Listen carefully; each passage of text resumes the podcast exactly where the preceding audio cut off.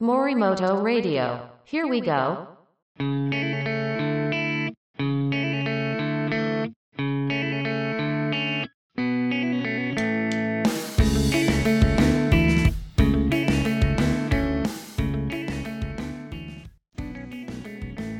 こんにちは。弁理士の森本俊明と申します。この番組は弁理士の森本俊明が知的財産、科学技術、その他の興味のあることについて紹介する番組です。お付き合いいただきますようよろしくお願いします。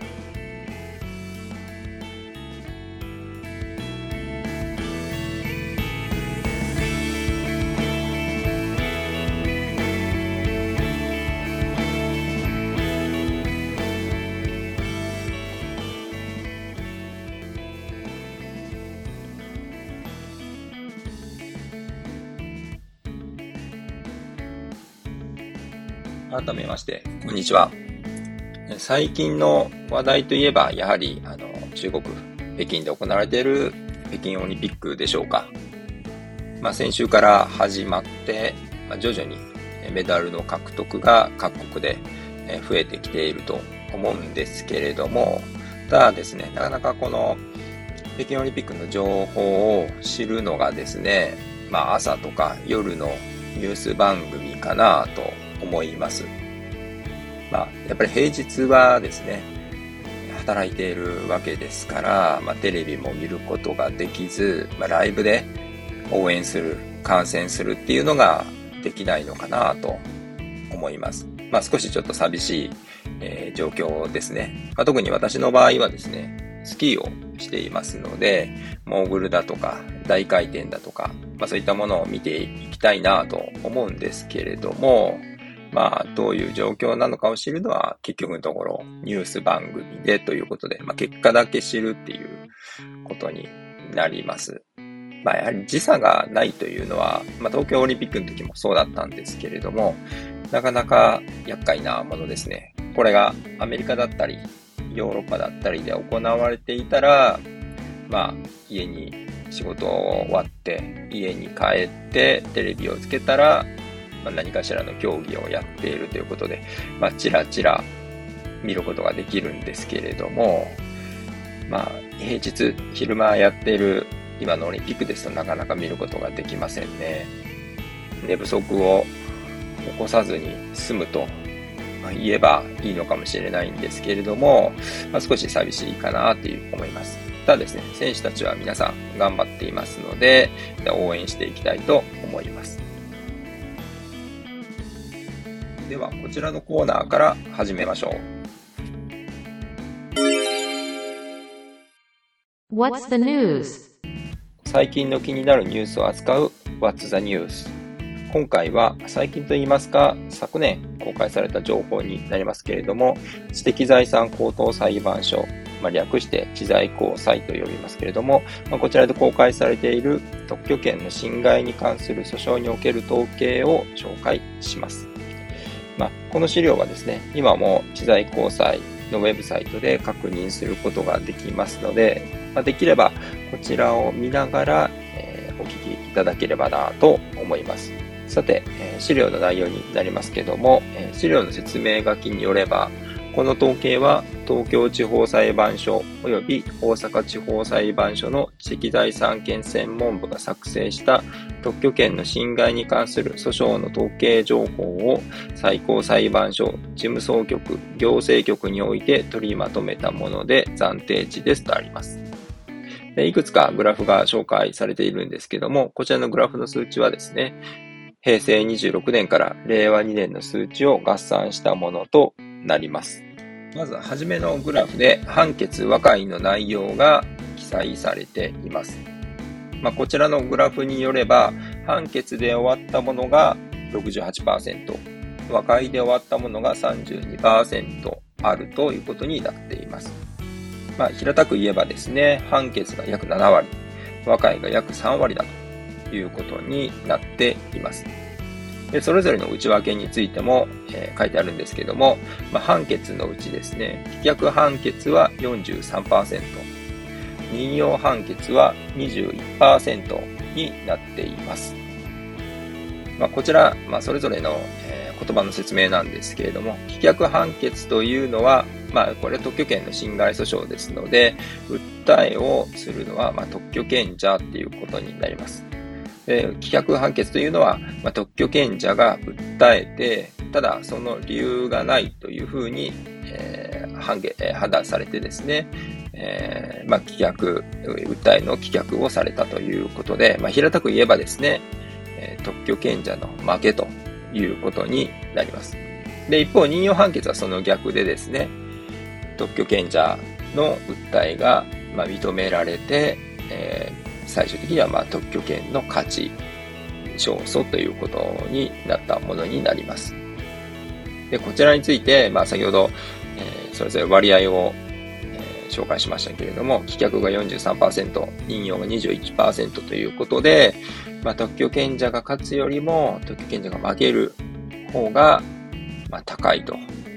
まあ、そういった数値になっています。ただですね、これを和解の方に見ていくと少し事情が違ってきます。和解はですね、差し止め給付、金銭給付があったものが10%、差し止め給付だけのものが3%、金銭給付だけのものが12%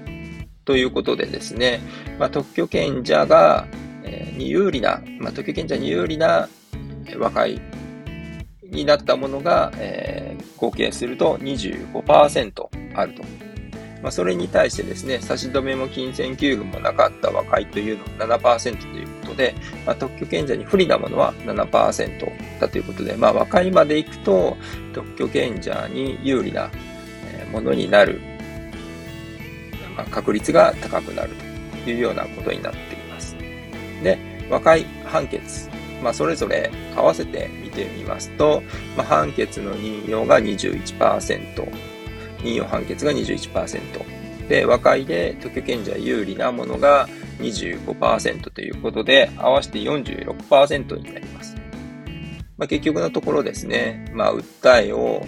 特許権の侵害訴訟に関する訴えを提起して、特許権者有利な結果に終わるのが46%だというのが、この統計の意味するところだと思われます。まあ、一方でですね、棄却判決、そして特許権者に、まあ、不利な、えー、和解が7%ですので、合わせて50%あります。ですので、まあ、やはり特許権者に有利な結果になるよりも、特許権者に不利な結果になる方が若干ですけれども、数値的には高いということになっています。次に金銭の統計を見ていきたいと思います。ここでは判決で任用された金額っていうのが、えー、あって、まあそれと、えー、相対する形で和解において支払うことが約された金額というのがあります。まあこちらを見るとですね、えー、まず判決で任用された金額なんですけども、1億円以上が24件あります。で、最も多いボリュームゾーンは1000万円以上5000万円未満で29件とあります。まあ、ただですね、100万円未満の事件もあります。まあ、こちらは18件なんですけれども、ですので、まあ、先ほど申しました特許権者に有利な結果が、結果になるというのが46%あると言ったんですけれども、まあまあそのうち100万円未満まあ、金銭についてだけですけれども、100万円未満になるケースも、まあ、なきにしもあらずということになります。まあ、これは和解において支払うことが約された金額についても同様で、まあ、1億円以上の事件もあれば、100万円未満の事件もあるということです。ただ少しちょっと違ったところがですね、え判決で任用された金額は1000万円以上5000万円未満のところが最大のボリュームゾーンと申し上げたんですけれども、和解において支払うことが約された金額のところで言えば、100万円以上1000万円未満のところがボリュームゾーンになっています。まあ、ですのでですね、和解の方が、ま、金額のボリュームゾーンは若干低めになるというような結果になっています。最後に、向こうの神戸の有無だとか、向こうの神戸に対する判断について見ていきたいと思います。まあ、この、グラフでではですね、向こうの神戸のあるなしと、まあ、向こうの神戸があった場合にどういう結論になったのかというのが、えこのグラフを見て、えー、わかります。でこれを見るとですね、向こうの神戸があって、特許無効判断されたものが、まあ、全体の15%だということです。これは少し個人的に少ないなという印象でした。まあ、もう少し大きいのかなと、高い、高い数値になるのかなと思ったんですけど、そうでもないということです。まあ、ですので、まあ、この数値から言えることはですね、まあ、特許権者側からすれば、まあ、訴えを起こして特許権が無効になるのが15%なので、まあ、それほど恐れることはないというのは言い過ぎかもしれないんですけれども、まあ、無効にされる可能性はあっても必ずしも高くないということは知っておいて良いかなと思います。まあ、一方でですね、あの、訴えられる側、まあ、要は、訴えられてもいいやと。どうせ無効判断で、特許無効判断で、えー、相手方の特許は無効にすればいいと思っていても、なかなかそううまくはいかないというのも、この数値を見ればわかります。まあ、ここは少し、えー、見ておくべきことかなというふうに思いました。まあ、以上で、えー、今回は、えー、知財交際に公開されている特許権の侵害に関する、まあ統え、統計データを見ていきました。それでは、えー、ファツザニュースはここまでとなります。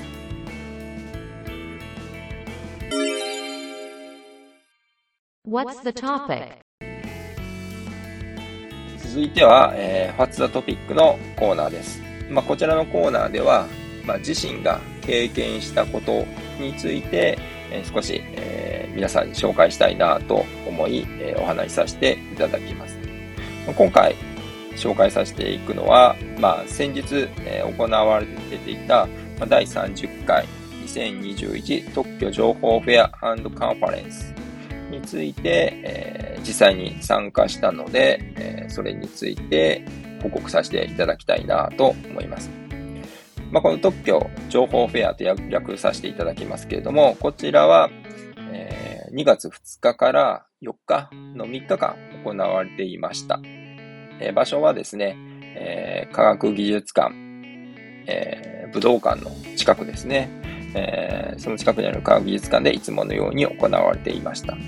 ただ、例年と違うのはですね、えー、11月頃の、えーと、開催だ予定だったようなんですけれども、今回はこれを2月に延期する形で行われたとのことです。まあ、ただですね、延期したのはいいんですけど、まあ、ご存知の通り、えー、オミクロン株の流行、まあ、いわゆる、えー、COVID-19 の第6波と、えー、言われていますけども、それと重なったのは、まあ、ちょっと、えー、特許情報フェアとしては不運だったかなと思います。で、私が参加したのは最終日の2月4日なんですけれども、2月4日の午後なんですけれども、まあ、例年と比べると、展示ブースも少なかったですし、参加者も少なかったかなという印象です。まあ先ほど申したように、最終日の午後という理由もあったのかもしれないんですけど、まあそれでも少ないかなというような印象です。まあ、ですので、ぐるっと見て回るのに10分もあれば十分かなということですね。で、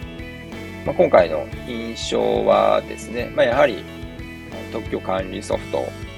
と文献検索ツール、特許文献の検索ツールが、まあ、ほぼ大半というかもうほぼそれらが占めていたということですね。まあ、特許文献検索ツールでは、あの昨今最流行りの AI による、えー、文献調査を前面に押し出しているところが多かったように思います。特許管理ソフトについてはですね、まあ、スタンドアローン型、あるいはインターネットを利用するタイプもあるんですけども、まあ、やはりそのクラウドを前面に押し出して、えー、特許管理ソフトを、えー、売りに出しているところが多かったかなと思います。まあ、やはりですね、ただ、特許管理ソフトについては値段がまあ、それこそ数百万するものもあれば、初期費用込みでも、まあ、数十万で済むようなものもあって、まあ、やはり人気があるのは、やはりお安い方になりますよね。まあ、見ていても、ブスを見ていても、そちらの方が活況だったかなというふうに思いました。まあ、来年も行われるでしょうから、また来年も参加したいと思います。以上がパスザトピックのコーナーでした。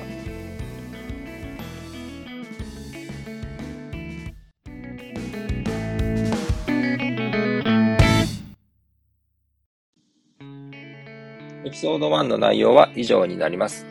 トレーラーではですね、知財以外の話をすると言っておきながら、今回は、え、2つのコーナー両方とも知財の話になりました。まあ、次回以降はですね、もう少し柔軟に知財あり、その他のテーマありの内容にしたいと考えています。またですね、えー、大体番組の長さは30分と、え、言ってたんですけども、まあ、それほどやっぱり長く話すのは難しくてですね、まあ、これぐらいの時間になるかなと思います。それでは、エピソード1を最後までお聴きいただきありがとうございます。次回のエピソード2の配信をお待ちください。それでは、さようなら。